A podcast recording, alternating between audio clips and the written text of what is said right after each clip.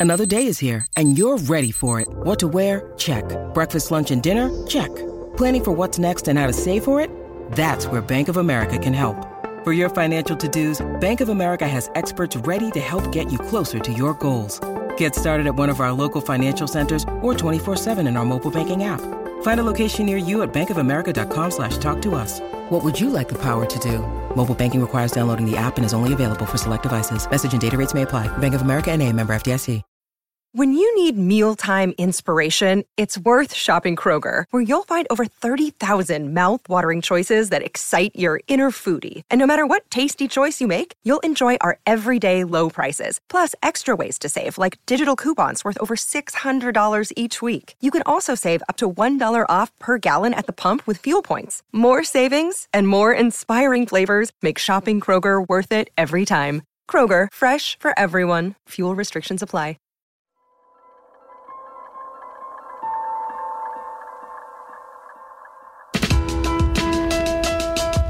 Welcome to The Art of Charm. I'm your host, Jordan Harbinger. Today it's me and producer Jason DeFilippo because it's Fan Mail Friday. We may not have all the answers, but we have a lot of your questions. Of course, Fan Mail Friday, those questions come from you. All right, Jason, what's up first? Hi, Jordan and Jason. I'm looking for specific advice on how to deal with a toxic coworker who is related to the owner. I've been working at Company X for four years now and went from web developer to second man on the totem pole behind the owner. I moved fast, thanks to you guys and hard work and now realize that the owner is over influenced by a family member that one, complains to the team about each sales call they take, two, talks about our customers openly negatively, three, doesn't put in the effort the other folks in the office do and reaps way more benefit, and fourth, directly sways the owner of the company to implement things that, in my opinion, hurt the business. Overall, this person is extremely negative as well as rude to customers, and the rest of the office is showing signs of being fed up or being closed off. Several employees have been let go after voicing themselves against this employee. I've explained the lack of etiquette and rudeness to customers to the owner, as well as provided possible solutions to the problem several times and in several ways. The owner always appreciates my input and talks about implementing, but never does, and sometimes even lies about doing so. My dilemma is that I really do like what I'm learning, love the flexibility, and make really good money in a town that doesn't have too much opportunity. It's hard for me to be a leader in a company where there is a mismatch of values. At the top, it seems that the company is more about greed than solving problems for our customers. Do you guys have any ideas on how I can avoid being so troubled by this person? I appreciate your time. Thanks, The Toxic Avenger. Oh man, this is messy. And I think we did talk about this to a certain extent with the I Hate My Boss podcast, folks. You really need to leave the job. It sucks. There's just kind of no really good answer here because look, the boss is going through his own stuff with the family member who works there. That's clearly the case. He cares about his business, of course, more than he cares about the people in it, with the exception of that family member. And that seems like a weird back ass words kind of thing, but obviously actions speak louder than words. He's putting that person before the business and he's losing good people from the business because of that family member. So start looking for other jobs. And if you can, you should leave. And, you know, you can have a heart to heart about why you're leaving, tell him the truth, and maybe he'll come to his senses what I might do is, of course, definitely start looking for other gigs, get a lifeline, you know, something else that you can jump to if you need to, or if he decides to fire you for giving him bad news. But you might want to meet with other people who are working there and just gather some anonymous data about how this other person is hurting the business. If you had 10 little or five little quips that are serious enough from other people there that are totally anonymous and you you walked into the boss's office and you said, "Look, I got some bad news. You're not going to like this." But I love this business and I care about the people in it. And then you have a heart to heart with them and you say, and I'm not the only one. Here are some comments from other people in the office who are going to remain anonymous. And you really dump it on them because th- at some point your boss thinks, oh, I'm, I'm holding it together. You know, I'm getting away with it.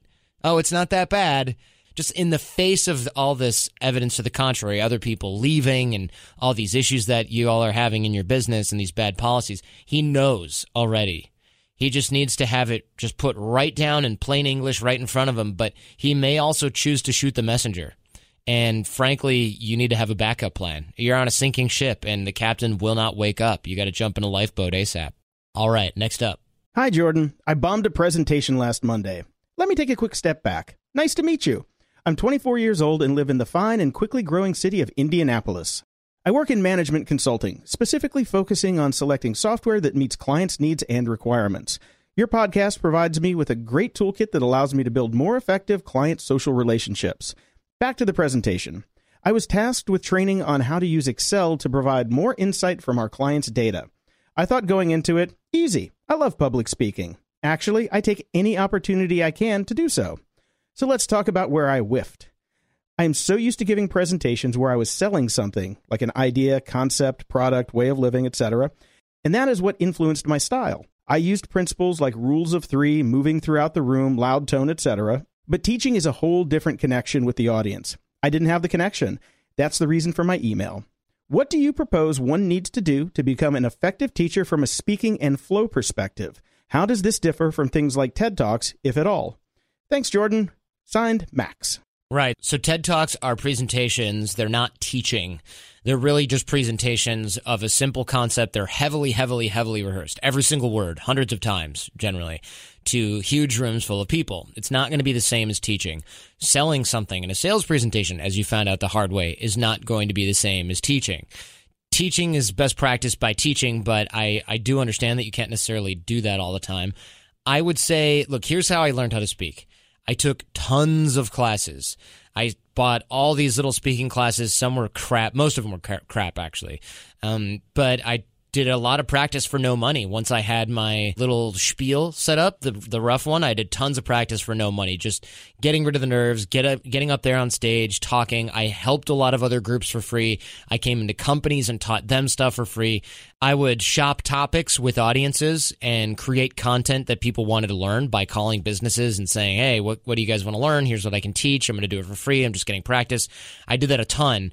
And then when I was really feeling good about it, and feeling like I had this on lock, I did a 20 day long class. It was separated into, to, I think, four weeks. Yeah, four weeks. I did a 20 day long class with my friend Michael Port. This is what I should have done at first because I ended up unlearning a lot of bad habits that I picked up trying to do this on my own. So I would highly recommend that. I can link to his stuff in the show notes. But after that 20 day class with Michael Port, I once again spoke a ton for a lot lower money than I'm well, uh, it sounds weird to say this, but a lot lower than I'm worth in order to hone that keynote. I did like 10 sub 10 grand keynote speeches in order to really nail it in. And we did the same thing with the creative live course that we recently had. And you can find uh, some of the bonus stuff there at theartofcharm.com slash creative live. And you can find the creative live course. We'll link to that in the show notes. But we did the same thing with this creative live course. We created it. We gave a rehearsal of it. We did it for Creative Live. This now will become the skeleton of our half day and day long training courses that we will do in house at corporations and for the military. So if you have a company or you're working for an organization and you'd like to have AOC come and train you, we now have a day or even half day long workshop that we can run that teaches relationship development, body language, things like that, networking. So it really is in a, in a comprehensive and exhaustive process. Don't feel bad that you bombed your presentation. This is a skill that most people just suck at. Even people who think that they're good at this really tend to not be so good at it. Take it to the next level as soon as possible. Get into Michael Port stuff. I found most other speaking classes to be just a terrible waste of time and money because they're not for the same thing that you're looking for. They're usually for people who are terrified and their boss makes them go up there. They pay the four grand and they make the person take it so that they can hold a meeting. That's not what you're looking for. You can also go to Toastmasters, but that really in many ways is the blind leading the blind. And you don't want to finish there.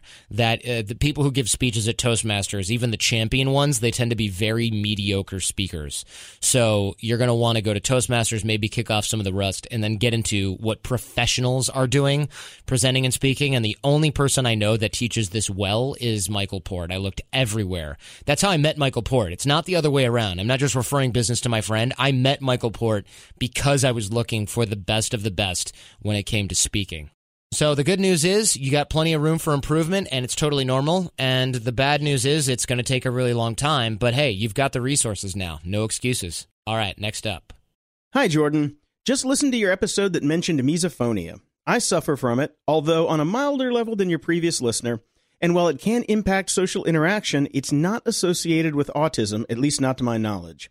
Here's a pretty solid explanation from an expert from the podcast Tell Me Something I Don't Know in the episode called Passion Plays. I transcribed the following from the episode because it was actually my first introduction to misophonia. I've lived with it all my life, but had shrugged it off as a series of pet peeves. But this podcast helped me come to terms with the fact that misophonia has interrupted my life in ways that are not normal nor healthy. And here's the transcript. Misophonia, literally meaning hatred of sound, described by Dr. Barron Lerner, professor of medicine and population health at NYU's Langone Medical Center. This little known condition is called misophonia. Misophonia is a newly described syndrome in which certain people are exquisitely sensitive to certain sounds. It's believed to result from a hyperconnectivity to the auditory system and limbic system, which is the emotional center of the brain. And as I said, I have it, and I often see patients who have it as well. People with misophonia get exquisitely anxious, distressed, and even furious when they hear certain sounds, such as chewing noises, loud yawns, sniffling, and clicking of pens, and there's a whole bunch of other ones. It's hard for something like misophonia to gain acceptance. For years and years, people came to doctors with extreme fatigue, but it wasn't until 1988 when the CDC named chronic fatigue syndrome that there was legitimacy. Now I think it's misophonia's turn. Misophonia is no joke. There are people who suffer so terribly that marriages have fallen apart and families have to eat in separate rooms. So while science is now legitimizing misophonia, there are still lots of people who think that people with misophonia are merely crazy. What makes this so interesting is most people don't care about these sounds, but the ones who have it care deeply. And it's those particular sounds which I guess have a certain frequency that bothers this group of people. And now back to the letter. I see a cognitive behavioral therapist for anxiety related issues, and she's told me she's qualified to help. From what I recall, her summary of the treatment was exposure therapy, which would essentially be the therapist triggering misophonia in the patient by making sounds that aggravate them and supporting them or teaching them coping mechanisms to deal with it. I've yet to begin treatment for misophonia, but I'm very hopeful about it. I've already spoken with my family and used Dr. Lerner's explanation as a helpful tool to explain my struggle to them. Now I'm happy to say we have a sensitive, considerate, productive conversation going on. I would love to help spread the word about misophonia and destigmatize this disorder as much as possible. I'm 23 years old and a cum laude graduate at a top U.S. university. And the last thing I want for myself and for others is for misophonia to become misconceived as a debilitating condition. Sufferers like me have functioned brilliantly, like your original listener, despite this issue. And the more we can get our honest misophonia message out there, the sooner we can figure out how to help other people who might feel like they're less because of it. Much loving support to the rest of the pod fam. Quietly yours, destigmatize misophonia. Yeah, I'm getting a ton of emails about this. So many people seem to have misophonia or know someone who does have this or have a little bit of it. It goes well beyond pet peeves and right into something clinical here. Absolutely. I've gotten more emails about this than I think about just about anything else recently. This is every day I'm getting like 10 emails about misophonia. This must be so common. I'd never heard of it before. Ah, here's another one. Hi, Jordan. I just listened to the misophonia segment of your Fan Mail Friday episode. I too have this disorder along with my mother. It's something that has only recently been given a name and talked about publicly. Kelly Ripa also has it and has confessed on her ABC segment, which we will have linked in the show notes. And there's a documentary and associated Facebook page called Quiet Please, which also will be linked in the show notes.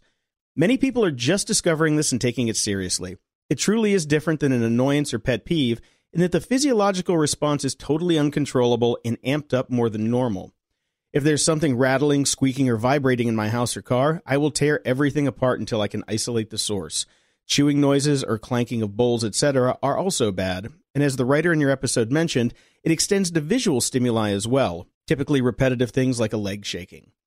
One time, my husband was eating sunflower seeds in the car, crunching and spitting them out, and it took every iota of my strength not to break down bawling or punch him in the face. It definitely is hard on relationships.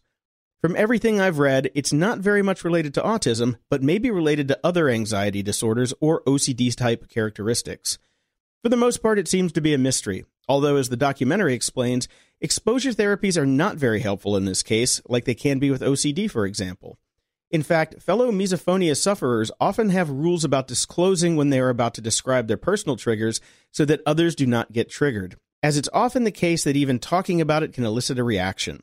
The more stimuli is there, the more sensitive it seems we get over time. I hope this helps shed some light on what this is, and at a minimum, your fan can find a good support group and more people will truly come to understand what misophonia sufferers go through. Hopefully, one day we will also know why. And another one. Hi, Jordan. I was listening to Fan Mail Friday and I think I might be able to help. Please chew with your mouth closed. As I see you are aware from the episode title, Please Chew with Your Mouth Closed likely has misophonia, which is a form of synesthesia, a cross wiring of the brain between different sensory systems. There are many different combinations that can occur, including seeing colors when you hear a certain musical note, or feeling sensation on your face when you see someone else's face being stroked. In this case, there's been a crossover between sound and emotional sensation. The reaction to the sight of someone chewing gum is likely just an association. The sight is causing the similar negative response due to the fear of the negative emotional response associated with the sound and the negative emotions associated with having the disorder in the first place, kind of like being anxious about getting anxious. He's preempting what he believes to be the inevitable.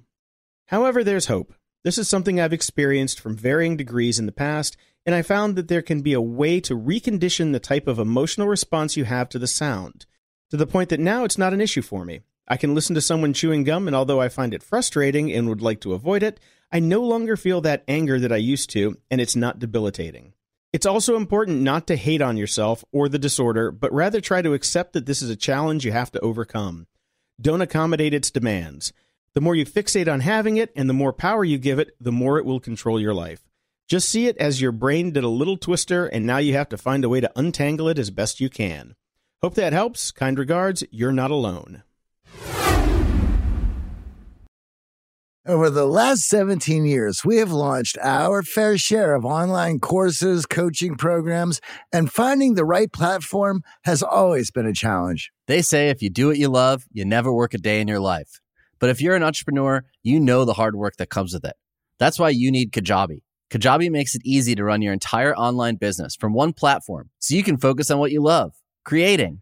Kajabi is the ultimate all in one platform that helps creators and entrepreneurs build successful online businesses by unlocking predictable recurring revenue. No matter your niche, Kajabi makes it easy to turn your skills, passions, and experiences into enriching online courses, exclusive membership sites, subscription podcasts, thriving communities, personalized coaching, and more. The best part Kajabi doesn't cut into your revenue because everything is owned and controlled by you.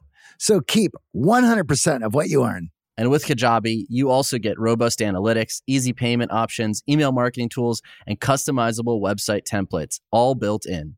You don't even need a huge audience to make sustainable income. There are thousands of creators on Kajabi making six and seven figures with less than 50,000 followers. Right now, Kajabi is offering a free 30-day trial to start your business if you go to kajabi.com slash charm. That's K-A-J-A-B-I dot com slash charm. Go to kajabi.com slash charm and join the creators and entrepreneurs who have made over $7 billion. All right, back to non misophonia topics. All right, next question. Hello, Jordan and Jason. I started listening to The Art of Charm a few months ago and I love it. I've taught high school science for five years and I'm always looking for ways to improve my teaching. I've used things I learned from The Art of Charm in my classroom with great success. Your advice and tips are helpful and straightforward.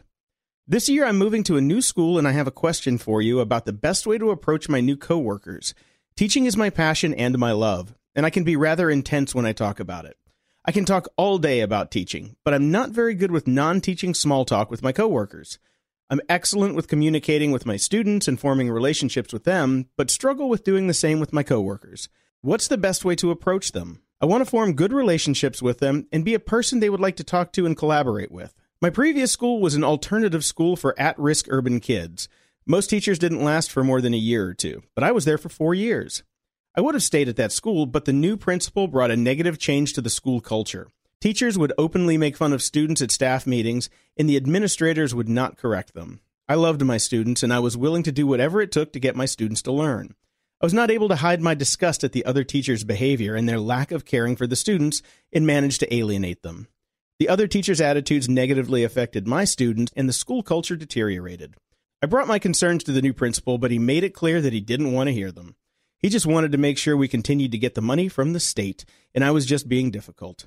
I couldn't tolerate that kind of attitude and see my students being adversely affected, so I left. My new school is a very small rural traditional high school and is the polar opposite of the one I just left. I'm worried that I will alienate my new coworkers with my intensity and dedication to my craft like I did with my former coworkers. I don't want to make the same mistakes, but at the same time, I don't want to lie or try to hide who I am. My students are always my first priority, but I would like to make friends and be a positive contributing member in the teaching community. Thank you, the overly intense teacher. I see this as a fit issue. I don't think you should hide. I, I think it's bad for you to hide. I think you are a school's dream come true. You should be an intense teacher. You should love your job. You should be really into it. I think most schools wish they had more teachers like that. That's why they hire young new teachers. I really hope you do fit in well here, but if not, move on to another place. I, yours, this is so few and far between to find somebody who's really interested in the job, really interested in the success of the students. I would hate to see you lose that. You've got to move on until you find the fit. It will be a pain, but once you find the fit, you are going to be a superstar. You're going to be happier than ever before and worth your weight in gold, really. I mean, bad teachers are a dime a dozen. Good teachers, so rare. Somebody who cares to be better and better, it's just so rare. I, I really don't want to see this. I don't want to see you hammered down into conformity in a place that's making you miserable and is not effective. So it really is a fit issue. I don't know how to evaluate teaching jobs, so I can't help. If you're a teacher and you had a similar issue, I would love to hear from you so I can pass this along to the overly intense teacher. Jordan at theartofcharm.com. I know we got a lot of teachers listening to the show because teachers also generally care about learning and growing and moving forward. So got a lot of educators here. But I, I know even my mom is a special ed teacher. She had huge problems with this because she really cared about her students. And there were a lot of teachers and administrators that were just like eh, shut up and do your job you know? So I, I get it. I get it and i feel for you. Oh we heard back from the irs agent that was looking for help with her legal arguments. What does she have to say? Hey, Jordan, just wanted to thank you for the insight and advice you gave on being more efficient at researching and debating law. I've already been able to implement it at work. You and your crew came through like gangbusters. Limiting the time I spend on research has allowed me to move my cases more quickly, and if the rep doesn't agree with me, I say, okay, then you show me the law that says I'm wrong, which puts the ball in their court and makes them do some of the legwork. In simply taking my time to consider a rep's argument before responding, I was able to identify numerous inconsistencies that will ultimately discredit his testimony and arguing against myself on the same case allowed me to come up with some solid counter arguments. The listening instead of thinking ahead is a work in progress, but I'll get there. Thanks again, your friendly neighborhood IRS agent, Debbie. Right on, Debbie. I'm glad this was helpful, and just make sure you use your new powers for good instead of evil. Having just gone through an audit it, eh, where we didn't do anything wrong, it was such a huge pain and just so expensive to navigate that just be cool, Debbie. Be cool. All right, next up.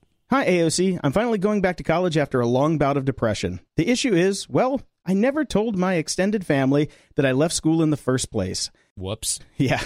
I pretended that I was in school that whole time. They think I've finished my undergrad and am just soul searching like so many others, aka taking random jobs and vaguely pondering going to grad school. By the way, this is not my post graduation plan. We're a family full of Ivy Leaguers and bigwigs. That's not a brag. I'm saying that to demonstrate that dropping out of college for any reason is simply not an option. Thus, I never told them. But I obviously can't keep the charade up forever. I was in therapy for a while, but I stopped going after I managed to get a job. I never went back. To be honest, I think it was the right thing. The job gave me income, self esteem, a sense of purpose, and fuel to get back on track. Don't get me wrong, I've been working on improving myself through reading, podcasts, and courses rather than with a therapist and I made more progress with those in a month than I did in years of therapy. Not that I'm knocking therapy. In two weeks, I'm going back to the school that I dropped out of. I'm very excited, but there's no way I can keep pretending that I never left in the first place. I have no clue how to break the news. I think that they'll lose trust in me, and I can't blame them. Is there a quote unquote best way to break the news? One person at a time, rent a blimp, or am I overestimating the importance? Thanks, Pants on Fire. This is great. I think, first of all, congratulations. You had a problem. You did the right thing by getting it handled, and now you're back on track. That's huge. You don't hear that every day. So, congratulations for that. Look, uh, your parents and your family probably going to be super pissed that you dropped out and didn't tell them. But you know what? If you explain why you dropped out, that you were having issues, that you went and got them treated, that you got a job and now you're already back in school I don't see what they have to be mad about. They'll be bummed that you didn't trust them enough to to tell them, but if you explain why, namely that you were ashamed, I think they'll understand. I mean, maybe I'm miss, maybe I'm underestimating your family here or overestimating their empathy. I can't see them not getting on board with it because you are going back, you know, so you are going to finish your education. So, right. what do they have to complain about? Yeah, I, I, I just I think you're worried because you still have the residual shame from dropping out and why you dropped out and you didn't say anything. But if I found out that my kid had left college because of depression and then got therapy and then got a job and then re-enrolled in school and is excited and doing well again, I would be mad at myself for not having a relationship with my son or daughter where they felt they could trust me with this. I would not be mad at them at all. I would be very proud. And I would hope your family will be as well. So please let us know when you decide to break the news. Oh, and don't do it one person at a time definitely sit down maybe your parents you don't have to have like 80 people in the room uh, just have the people that matter most maybe brother sister parents and or even just go to your you know if you can trust your sibling not to spill the beans early without you you know, ask them for your help and your support when you talk to the parents because that would be great if if you know you talk to your sister and she says, "I'm so proud of you," and you say, "Can you back me up? I think mom and dad are going to kill me," and she might, you know, she might be all for it. I would hope that your sibling would be for it. I think going with the truth and showing your work, you know, show them, hey, look, I dropped out because I felt really sad. I went to therapy, it helped. Then I got a job and made sure that I was actually okay and then I re-enrolled in school and ta-da, I'm already back in class. So my graduation date's going to be delayed because of that, but I feel better now and I feel like I got it handled. That that's such a huge real life problem that you solved. It's much more impressive than, yeah, I got all A's in anthropology 101 and bio. I just feel like you just had a real, you did some real adulting here that's worth patting yourself on the back, not the other way around. All right, documentary of the week the internet's own boy. Man, this is sad. Jason, you want to talk about this one? I know you've seen this one. Yeah, this is the story of Aaron Swartz. He was a boy genius. Actually, if you've ever uh, listened to a podcast, you've been using some of Aaron's work because he was uh, one of the developers for the RSS protocol that podcasts are built on. Um, he was a co founder of Reddit, and he was just an amazing kid. I got to meet him once way back in the day, and he's so smart. I mean, you know, he, I had 20 years on him and the kid could like, you know, run circles around me. It was incredible. And he did a lot of social justice work and he was a political activist. And he got in trouble with the law for downloading a bunch of their academic documents, like 6 million of them.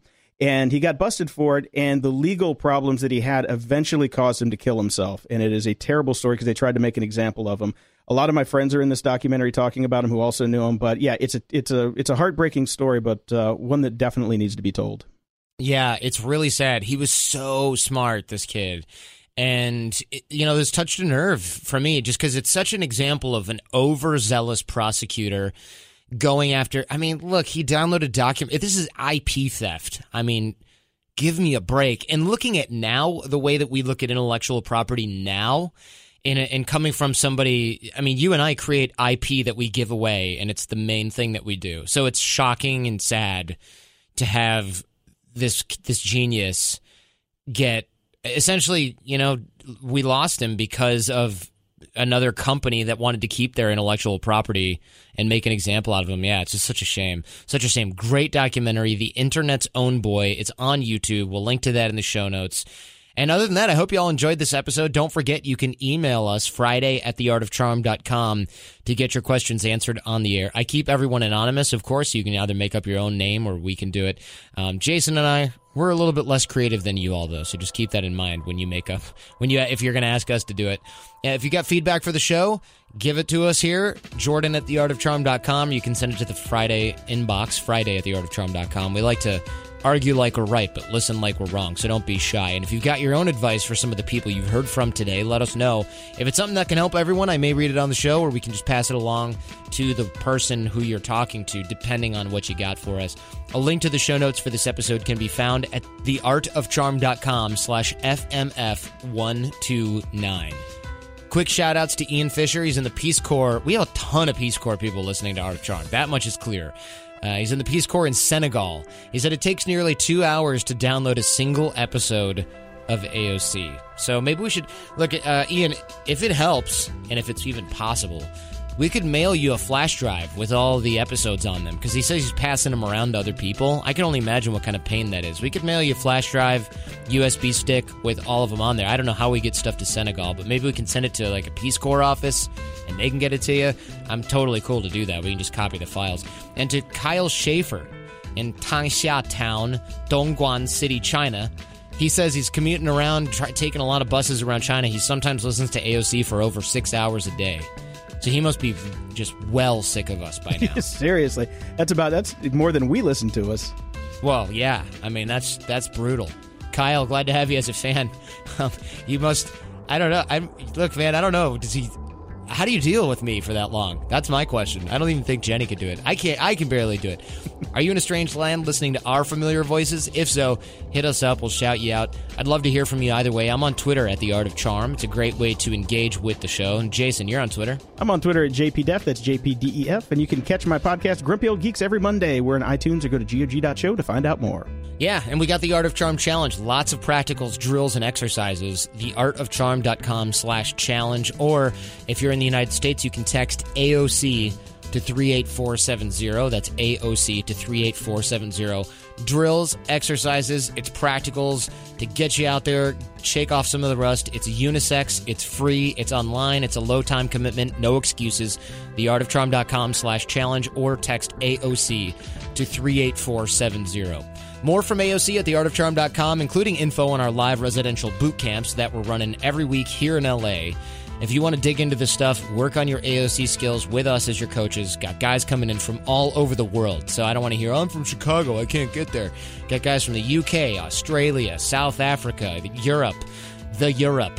That's uh, info there is at theartofcharm.com slash bootcamp, and we accept cryptocurrency. And if you're in the military or intelligence service of the U.S. or another country, you can find specialized programs with us at elitehumandynamics.com. Elitehumandynamics.com. Now get charming, get charming.